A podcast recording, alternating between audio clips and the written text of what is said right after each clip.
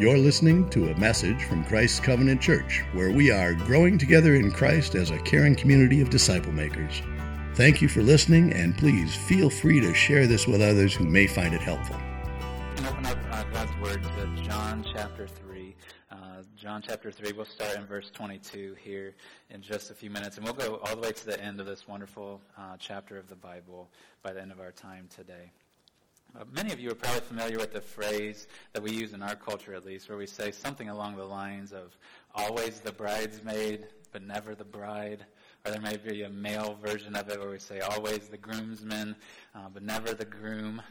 I had thought, I was thinking of that phrase this week because of some of what's in this text that we're going to read, and I was assuming that that was just a phrase that had been around forever. That as long as there had been marriages and friends celebrating marriage and, and whatnot, that that had been a phrase that had been along, around a long time. But as an actual phrase, I, I learned that that originated back in the 1920s, so fairly recently in the whole scheme of things.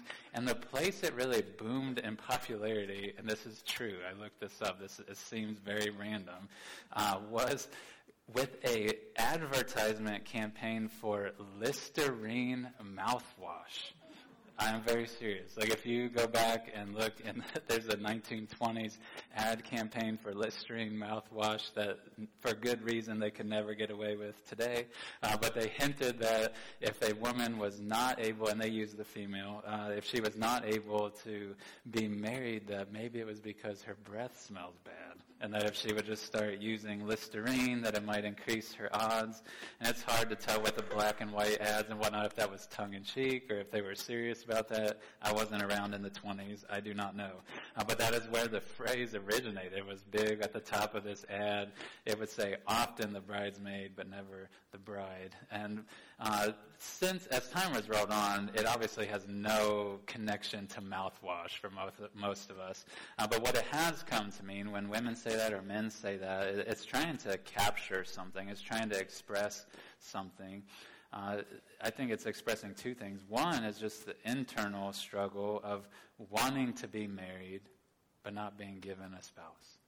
Wanting to be a wife, wanting to be a husband so badly, but not being given that opportunity by the Lord. But I've also heard it enough in conversation with people or in culture to know it also expresses another tension that happens within the person about how they relate to those who are getting married.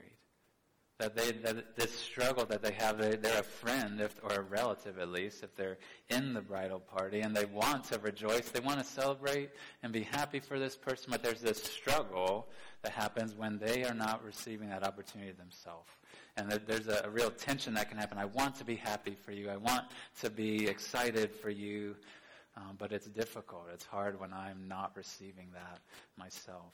And the, the passage we're going to read today, right in the middle of it, is going to contain an ancient 2,000 years ago, kind of similar uh, expression by John the Baptist. He's going to be talking about Jesus as a groom of sorts, or he'll say a bridegroom, same thing. Jesus as a groom and himself as a friend of the groom, as a best man almost. And he's going to be using that image to say that's what his and Jesus' relationship is like. Jesus is getting this notoriety, getting this praise and all these opportunities, and his his star is falling, so to speak, John the Baptist. And we're going to see him use that even illustration of marriage and being in a wedding party.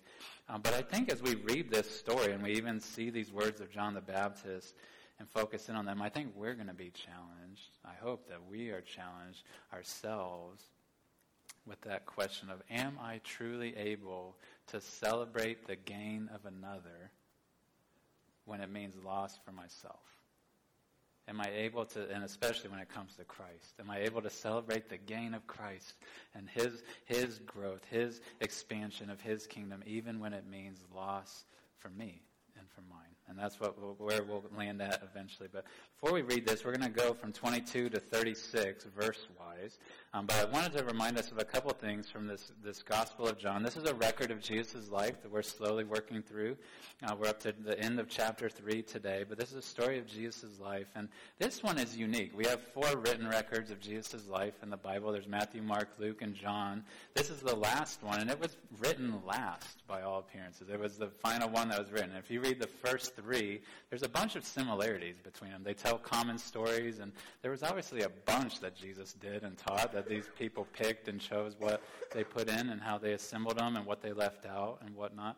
But the first three are very similar. They tell similar stories, maybe little nuances that are different, different emphases. But John, when he wrote his gospel, his record of Jesus' life, he chose to pick knowing that there were stories already going around in God's Word, he chose to add stories, not make them up, but to record stories that the other gospel writers hadn't included for some reason. And this is what we're going to read today is one of those, uh, among many that are in the Gospel of John, that you don't read about in the other Gospels, but John included it because he wants us to learn certain things about Christ. And John also, we'll see in this passage, John, more than the other gospel writers, takes some time when he's telling the story of Jesus' life to kind of hit pause on the story and to offer his own thoughts, offer his own explanations, or this is the significance of what just happened, this is why this was important, this is what this teaches us about God. He kind of adds his own commentary as he goes. And we're going to see that in the end of what we read, the last paragraph today. And so uh, we're going to read this is early on in the ministry of Jesus. Uh, he just had a conversation with Nicodemus, uh, probably outside Jerusalem, some of the most famous parts of the Bible, and then we get to this, verse 22 and following. So follow along with me in your Bible. It goes like this. After this, Jesus and his disciples went into the Judean countryside, and he remained there with them and was baptizing. John also, this is John the Baptist, John also was baptizing at Aenon near Salim, because water was plentiful there, and people were coming and being baptized.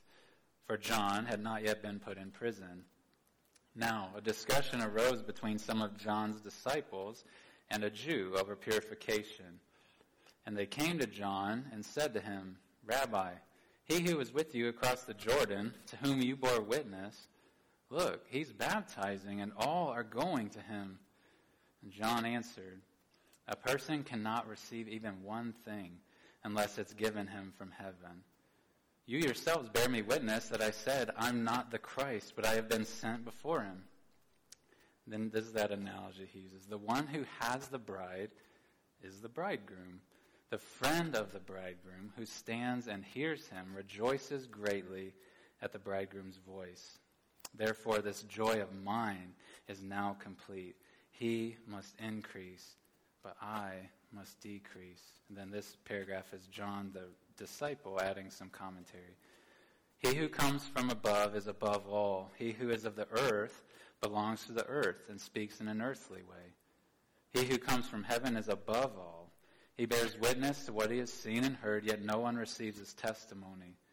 Whoever receives his testimony sets his seal to this, that God is true. For he whom God sent, for he whom God has sent utters the words of God, for he gives the Spirit without measure. The Father loves the Son and has given all things into his hand. Whoever believes in the Son has eternal life. Whoever does not obey the Son shall not see life, but the wrath of God remains on him. There is much, much that could be said here, and I, I am going to try to, to summarize this and give us time to take communion together later, which I'm always excited and look forward to taking with you. But I wanted to uh, share s- some thoughts from this text, and the, the main thrust of it that we're going to see, especially from that middle paragraph, that middle chunk, I would summarize this way, is that I want you, I want me to find joy in Christ's increase, even when it means your decrease. Find joy in Christ's increase, even when it means your decrease.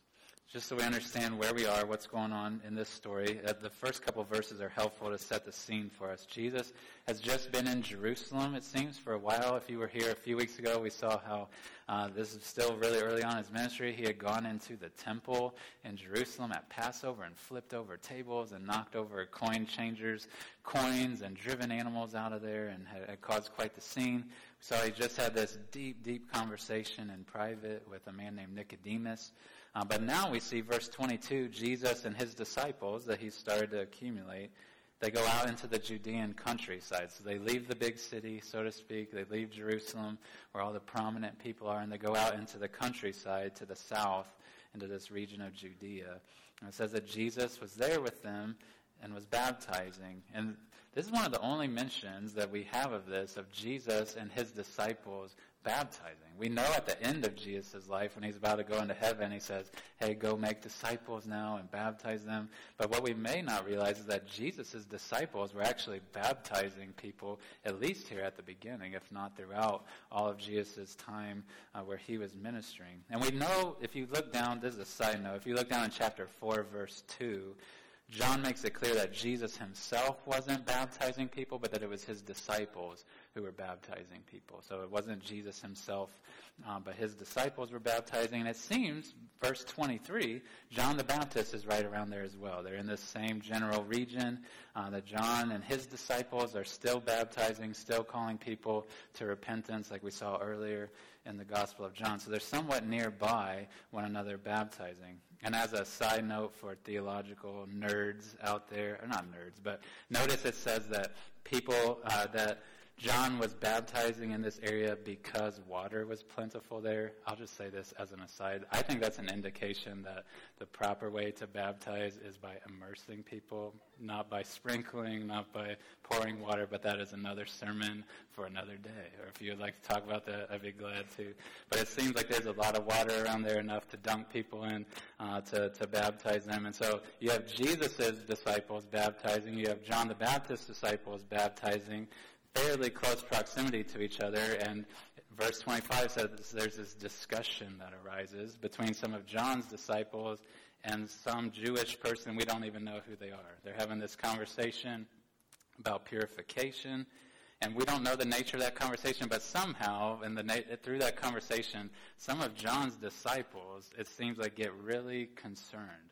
They get really worried and worked up because uh, they start to hear about the disciples of Jesus baptizing people and how many people are starting to go to them, starting to go to hear them teach and go be baptized by them and even leaving John or choosing to go to Jesus' crew of disciples instead of coming to John's. And they, they come to him, uh, you see in verse 26 and 27. And uh, I'm going to just tell this story with a few um, headings, maybe you call them. This first one that I would say for verses 26 and 27 would be what I would call God's distribution when it comes to Him giving, taking, expanding, contracting. God's distribution. That He's the one we see through what John says. God is the one who's in control of expanding ministry or retracting it, giving things, taking things away. So look at what happens. They, John's disciples come to him and they say, Rabbi, he who was with you across the Jordan, the one you bore witness to, look, he's baptizing and every, they say all are going to him. That's usually a bad sign when we start saying all, right? Exaggerating. That should be a sign that we're overreacting probably to something because it's very clear people, some people are still coming to John. Um, but they say all people are going to Jesus and to listen to him and to be baptized by him. And you can hear in their voices, even by just reading it, we don't have their tone or inflection, but you can tell by the written words that there is this jealousy that seems to be in their hearts. There's this comparison that they're doing between the crowds that are coming to John and the crowds that are coming to Jesus, and they're conveying in their, their questions and their statements this jealousy that more people are going to Jesus now. There's a concern that's definitely present in their voice, and maybe even a panic because they can kind of feel their, their influence slipping away. These, these crowds going to Jesus, going to hear him, going to be baptized by him. And John's response, I think, is very helpful for us in verse 27 because before John the Baptist ever talks about him and Jesus and the specifics of any numbers or who's going where, he makes this just blanket statement about all of humanity, about everything that God gives. Uh, and he says it this way. He says to his disciples, he says, a person, this is how he answers them, a person cannot receive even one thing unless it is given him from heaven. And John is trying to make a point with his disciples right at the get go, and I think the Lord would want us to know as well that God is the giver of everything. When he says, a person cannot receive even one thing. That means even the smallest things that we receive in life, the, the opportunities we've been given, the gifts we've been given. He says, You're not getting anything unless it's given to you from heaven. That was a way of, back in the end of saying, from God. That even the smallest things that you're given in life are given to you by God. And the inference that he's trying to make too is that if you're not given something, that's also because God has chosen to not give it to you. And think about this when other people are given something, it means God gave it to them. We, we often just, when we look around at our life and we see other people's opportunities expanding and their star rising, or we see ours shrinking, or our, our, our star falling, so to speak, our situation getting worse, we're tempted to just think of it in a human perspective. Uh, uh, we're even tempted to think our life is just random. You know, well, what can you do? Like that person's getting more notoriety and I'm having less, or it's going well for that person, it's not going so well for me. Kind of like God's not involved at all. That it is just randomness in our life. Or we're tempted to think the opposite that when I'm doing well and I'm having increasing opportunity, it's, it's because I have worked so hard. It's because I have done due diligence and I've, I've prayed enough about this and I, have I've been godly enough and I've been responsible enough and God's just going to bless and keep expanding. Or when we see that happen in other people, we think, well, it's just because they've worked so hard, or maybe because they know so and so, or whatever. We think it's just like a, we think it's a purely human thing. Like it's a, like the world is a machine. That if you just put certain inputs in, certain outcomes will happen. That, that you'll get more opportunity or you'll get less opportunity. You'll get more notoriety or you'll get less. You'll get more recognition or you'll get more ignored. And John is wanting his disciples to know that all things are given by God to other people, to you. And when, when things are withheld or even when they shrink, your opportunities, that's because God is arranging it that way as well. God is not absent from the expansion or the shrinking of our opportunities. He's very much present and giving it and guiding it. And, and sometimes that is for our good and our expansion, and sometimes it is for uh, our shrinking. It's for our opportunities becoming small. And this is important for us to know if we're going to think rightly about our own losses we're going to think about our own gains, our own opportunities that are given for us, to remember they're given to us by God. Uh, that is a foundational idea that John lays uh, there up front for us that we have to know all things are distributed by God. The world's not random. The world's not just a machine uh, or a math equation. The world is guided by God. Every part of it, every detail of your life, the, the, the good, the bad, the growth, the, the, the shrinking, it's all from the Lord. And so he wants them to know about God's distribution, but he also wants them very clearly, I would call this section, verses 28 and following, he wants them to know about Christ's increase. He, he wants them to know that is a good thing. That's on his heart. That's what he longs for, is for Christ to increase, for him to have more people come to listen to him, more people to come to be baptized by him, more people to see him for who he is. And I, I love how uh, verse 28 started. Uh, I don't know if you picked up on this. But he says to his disciples who've just come to him all worried and worked up because so many people are going to Jesus, he says, You yourselves bear me witness that I said I'm not the Christ, but I've sent before him. And what he's reminding them, if you look back up at verse 26, even as they're coming to him, they're saying, Hey, John, you remember the guy you testified to about how great he was and how wonderful he is and how about he's the Christ and all that stuff? Do you remember that guy? People are actually going to listen to him now. And people are actually going to follow him. And John is trying to point them out. I know. Like I told you, that's what I wanted to happen. You guys heard me say it back several weeks ago or a couple months ago or whenever it was. I've wanted that from the beginning. That is good. I've told you guys that. You know that. Why are you freaking out? He, he wants them to know from the get-go. He has wanted Christ to increase. He told people, if you read back earlier, John, he told some of his disciples, go follow him. Go listen to Jesus. He's the Messiah. I'm not. He's the one who can give you the Holy Spirit. I can't. He's the one, he's the Lamb of God who can take your sins away. I can't do that. I can dunk you in water, bring you back up, help you dry off, and tell you to repent and live for the Lord. But he's the Son of God who can save you from your sins the one who can give you the Spirit and give you power to change. And so John is telling them, you disciples, you know this. That's what I've wanted all along. I've wanted Christ to increase. And then he uses that analogy in verse 29 of the wedding, right? he uses that analogy and he talks about how the groom is the one who is receiving a bride at a wedding. There's good that's coming to this couple. There, there's joy that's coming to that groom, very obviously. And he talks about the friend of the bridegroom, verse 29. That's maybe our equivalent of a best man in today's world. He says, The friend of the bridegroom who stands and hears him rejoices greatly at the groom's voice. And so when he hears the groom coming with his bride, when he, when he hears excitement in the groom's voice, there's excitement in his heart. He's happy for his friend. He's happy for this one who is about to get married. And he's, John's using that as an analogy of him and Jesus. He's saying, in a sense, Jesus is the groom. He's the one who is gaining a bride for himself. He's the one who's having good come to him, and people are actually starting to come and listen to him and respect him and, and revere him.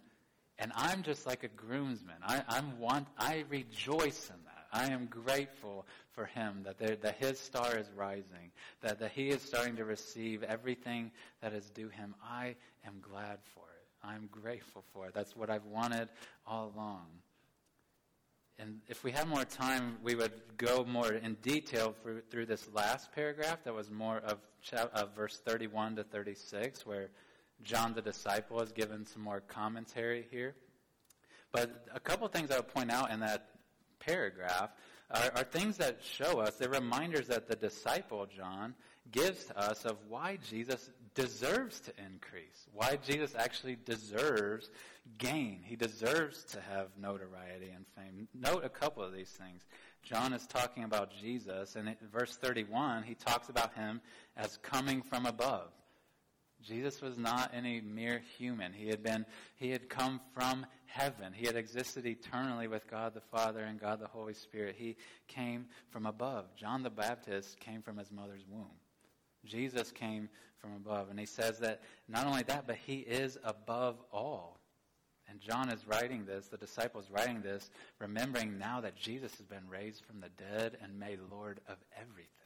And he's ascended to the right hand of God the Father. And John is saying, He is Jesus is above all. He is in charge of everything. He deserves people's praise. He deserves people's respect. He deserves people's honor. You keep going down in verse 34, he talks about Jesus again as being sent by God, uh, that God sent him. He says that Jesus even utters the words of God. That's something John the Baptist did not do. John the Baptist maybe represented God or told them things that, that God would want them to know, but Jesus speaks the very words of God because he is God. That's something that no other teacher could do. And there's another reason Jesus deserved gain. He deserved notoriety. He deserved fame. he says that Jesus gives the Spirit without measure in verse 34. Again, that is something John the Baptist cannot do, I cannot do, you cannot do. No other human being can give the Holy Spirit to people other than Jesus Christ. As another reason, he deserves gain, he deserves fame, he deserves praise. And so there, there's all these reasons, even just embedded in that paragraph, of why he should gain, why he should increase. And that's why John the Baptist in this verse 30 says about Jesus, he must increase. He deserves to increase. I, every human being should go listen to him. My, the people who are here listening to me, John the Baptist would say, should go listen to him right now. He deserves every human being's praise, every human being's attention. And so we see that Christ's increase was on his heart. He rejoiced in it. He delighted in it. That's what he wanted. And I would say the same should be true of us that we ought to long for Christ's gain. That we ought to long for Christ to become more famous, Christ to become more known, Christ to become more respected and revered and honored by people. He is the one that the world was created by and that the world was created for. We are not. Our church is not. I am not. You are not. Christ is the one who the universe was made for and that every other human being was made for. And we ought to long for him to be known by people, for him to be revered, respected, worshiped. His gain is of far more importance than our gain. His, his, his fame is far more important than mine or yours or anyone else's. His gain, his fame, his increase ought to be on our hearts. And I know in that sense, as I say that, that, and I hope this is true, I know most of you in the room, I think I'm preaching to the choir on that note that I think almost every one of you in this room would say, Amen, Christ should be more famous. Christ should gain. Christ should increase. Like, let him be known around Winona Lake. Let him be known around the world. Let him be known in every corner of the world until he comes back. Let his fame increase. I hope you say that. If you wouldn't, I would love to talk to you and understand why that's not on your heart. But every one of us would say, yes, he must increase.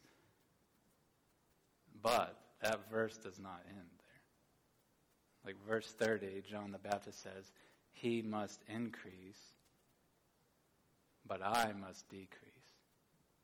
And I would ask us, I would ask myself, can I say that too? Like if the gain of Christ means my loss, am I okay with that? Am I embracing of that? For him to gain, if that means that I need to lose, that I need to shrink, that I need to have loss come to me, am I willing to do that? because John presses that analogy he uses of the, the best man and the groom. If you think about it, a best man and a groom, even if the best man is not married yet, you know, at, at worst, what he's experiencing is uh, a lack of something, right? It, it's not a removal of something. He, he's wanting something that God's not giving. It's a, it's a lack of something. That's not decreasing. That's just staying where you are and wishing you had more. But when, what John says in verse 30, he goes a step further than that and says, I must be willing to decrease. Not just be happy when Christ increases, but I must be willing to be demoted. I must be willing to have things taken from me. I must be willing to suffer. I must be willing to lose if Christ is to gain.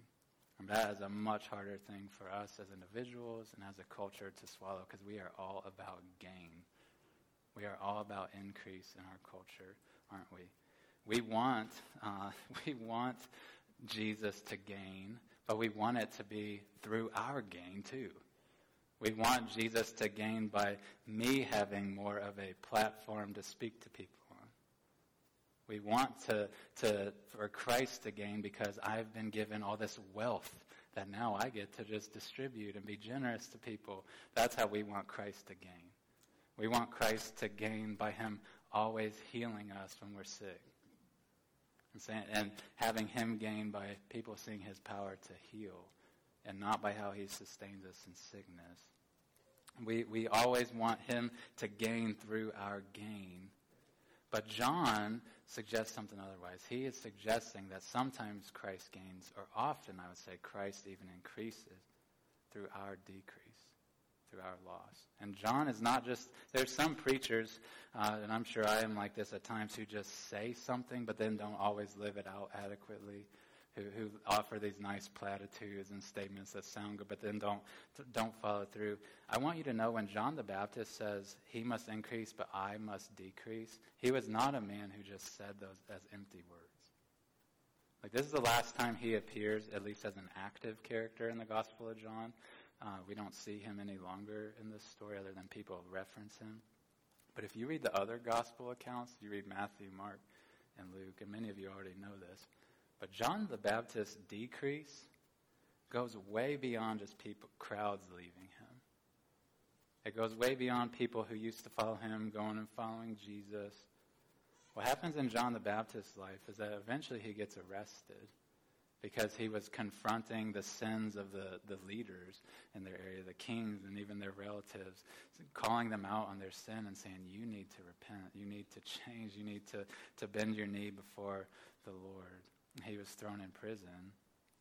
Then ultimately, and uh, I will be as simple as I can and not crass and crude in saying this, but ultimately, he ends up having his head cut off in prison and delivered on a platter like a grotesque party favor to one of the king's relatives because they hated John and they didn't like what he was calling them to do and that he was uh, refusing to, to back down off his call to repent.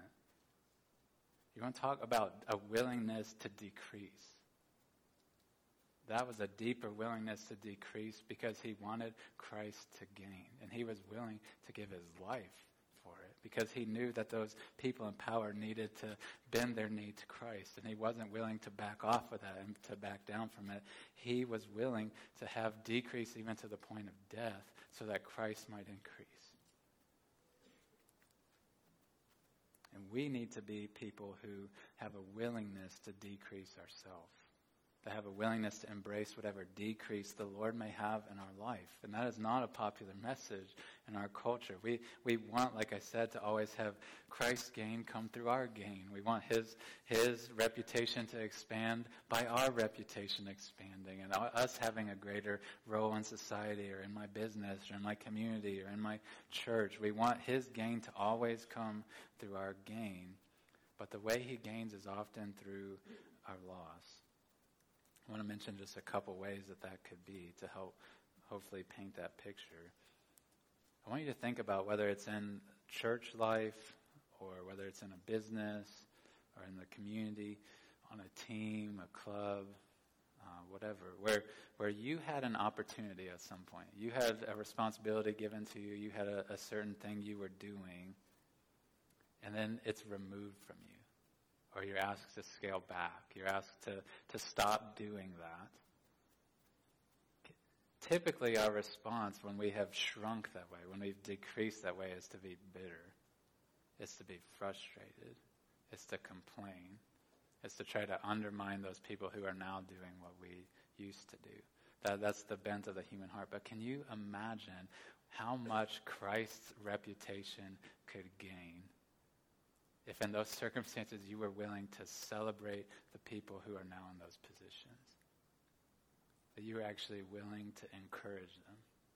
You're actually willing to help them. Can you imagine the volume that would speak with about you not treasuring that thing, that opportunity, that platform, that position more than you treasure Christ? You could show them, I love Christ more, and if He chooses to give that to you, I want to help you in it. And if He chooses to remove me from that, that's His lot for me, and I'm going to embrace that. I'm going to serve well in whatever I am given to do. That could speak volumes for the reputation of Christ. That could be a gain for the kingdom as people see you live that way, as opposed to how the world would.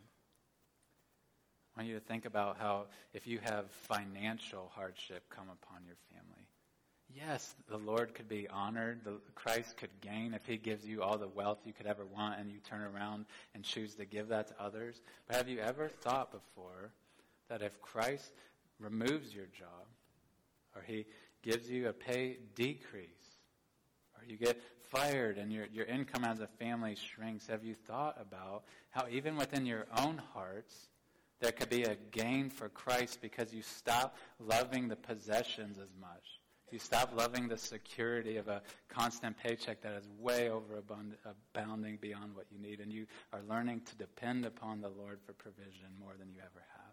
And you're forced to, to start to prioritize, and to your generosity then out of lack can speak even more volumes to people that you say, you know what, I don't have much, but I still want to give that, that will shine more brightly to people and will give Christ a greater reputation than, I would suggest, even than those who are wealthy who give out of abundance. And so there's opportunities when we have financial hardship that comes to us, that God removes financial security from us. There's opportunity for Christ's fame to grow in our hearts, our, our dependence upon Him to grow in our own hearts. I think of, of uh, women and even some men I've known who were in a workplace and who, when children come, they leave the workforce and they go and become a stay-at-home mom, a stay-at-home father. And that they, the world may look at that and say, well, that's a, a, a net loss. That's, a, that's a, a detraction of your influence and your significance because you used to have this opportunity and you were rubbing shoulders with these people and you're making an impact in this way, and now you are changing diapers or you're taking kids to preschool or you're uh, opening Lunchables or whatever, making snacks up, turning on. Uh, whatever for your children. And uh, that could people could view sometimes we're tempted to view people who serve in lesser visible roles as not honoring the Lord as much. That the way you really honor Christ is out in the public sphere. The way that you really honor him is by having visibility and influence on masses of people, or at least on large groups of people. But there is great, great, great gain that comes for the kingdom of God by people who are willing to serve in obscurity. People who are willing to serve in anonymity because that is how Christ loved us. He left heaven to come to earth. He left angels worshiping him to come and be born in a stable where no one was with him but animals and his mom and dad. Like he, that is how he lived. He, he lowered himself to less prominence, to, to less notoriety, but that is the way of love. And that, when we do that, when we're willing to uh, serve in obscurity and have sometimes more public opportunity removed from us, that is a great gain for the Lord because even if it's just those kids who experience your love, that is a great gain for the sake of the kingdom of Christ, that they know you love them and you do it because Christ loved you. Like that is a great, great gain. There are many other examples I could use uh, of ways that our lack, our God even removing things from us that we used to treasure, that used to long for, that sometimes He removes those things from us. Sickness, He brings, He removes health. Uh, financial lack, He brings to us, removing stability. There are ways He can decrease us, but it can be a net gain for Christ in our own hearts and in the lives of those who are watching us as we process these losses. But I think sometimes, though, I've talked with people, I've even, I've more read things like this, so that when we read about this, if you just read verse 30 and you say, Christ must increase, but we must decrease, you could be tempted to think that that is a really uh, uh, inappropriate way for a God to gain is by the losses of his people. Like, what kind of God is that? That says, I'm going to gain by making you lose. I'm to I'm to increase by making you decrease, by bringing hardship upon you or removing opportunities that you loved and that you thrived in. I'm to gain, but it means you're lost. I, I was thinking about um, maybe an illustration that might help understand where people would be coming from. I was thinking about when Saddam Hussein was finally toppled as a leader in Iraq, and I, I was thinking about stories that I heard on the news and elsewhere of when soldiers were going through uh, the, the country and trying to restore stability, they would come upon these gigantic palaces, these, these enormous, monstrous, beautiful, uh, exquisite palaces. And I remember them talking about just how crazy that was that this ruler, on the backs of his people suffering, had built so much for himself that he had kept food from people, had, had taken money from people so that palaces could be built, so that exquisite things could be brought to him, but it was on the backs of, of his people, the people that he should have been loving and serving. And sometimes people, when they're new to hearing about Christ and they, they know that he even allows or brings suffering or decrease to his people, they could think he's the same. That he's just this, this God who, who calls upon his people to suffer so that his fame if you are tempted to think that, I want to remind you of something that is foundational to the Christian faith. And it's that Christ doesn't just call us to decrease so that he can increase. Because remember this first, he decreased so that we would increase. That he lost so that we might gain. That is what happened in the coming of Christ into our world. It was a, a leaving of heaven. It was a taking on of limitation as a human being, having a smaller scale, so to speak, becoming a, a vulnerable human being.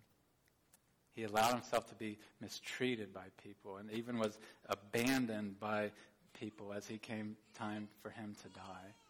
He was abandoned not just by some, like John the Baptist, but abandoned by all of his disciples.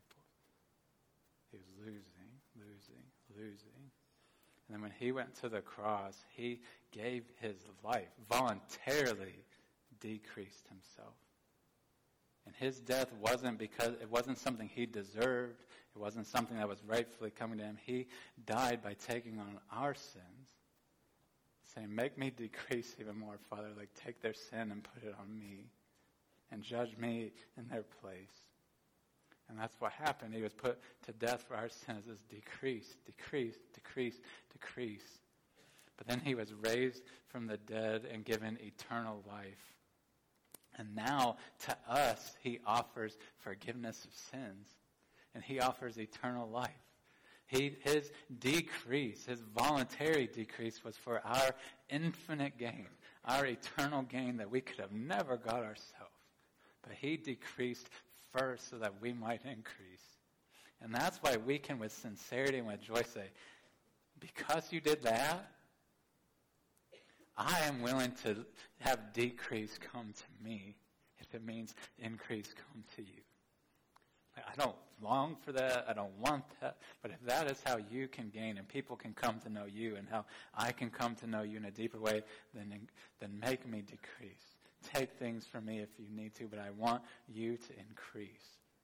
And Christ does not call us to do something he has not done himself. He doesn't just call us to embrace decrease as some stranger to that, but he calls us to that as someone who has experienced decrease we can never even has experienced loss we cannot fathom. He is the one who has experienced decrease and can enable us to experience decrease and embrace decrease ourselves because there's great gain he has gotten for us of eternal life. I want to end before we take communion by pointing you to verse 36, the very end of this text. I, I trust for many of us in the room, we have put our trust in the Son of God, that we had this one who was decreased for us, that, that, that gave up heaven, that gave up even his own life for us, so that we might have forgiveness. I trust that we have done what verse 36 says, that we have believed in the Son, that we have put our trust in him and have received eternal life. But there are some, I would guarantee, in this room that have not done that that you have not put your trust in the Son of God, the one who decreased himself for your gain. You just hear about him and you keep him at arm's length. You don't listen to him. You don't believe in him. You don't trust in him. I would point you to the end of verse 36 because John said, Whoever does not obey the Son, that's Jesus, shall not see life, and the wrath of God remains on him. That is our starting place with God, is that his wrath should be coming upon us. But he says if we will put our trust in the Son of God, the one that was decreased for us, that we will receive infinite gain, that we will receive forgiveness, that we'll receive eternal life. And if you have not done that before, I would call you today to do what this verse says, to believe in the Son of God, the one who decreased for your increase. And he, he offers you forgiveness and eternal life if you will just turn to him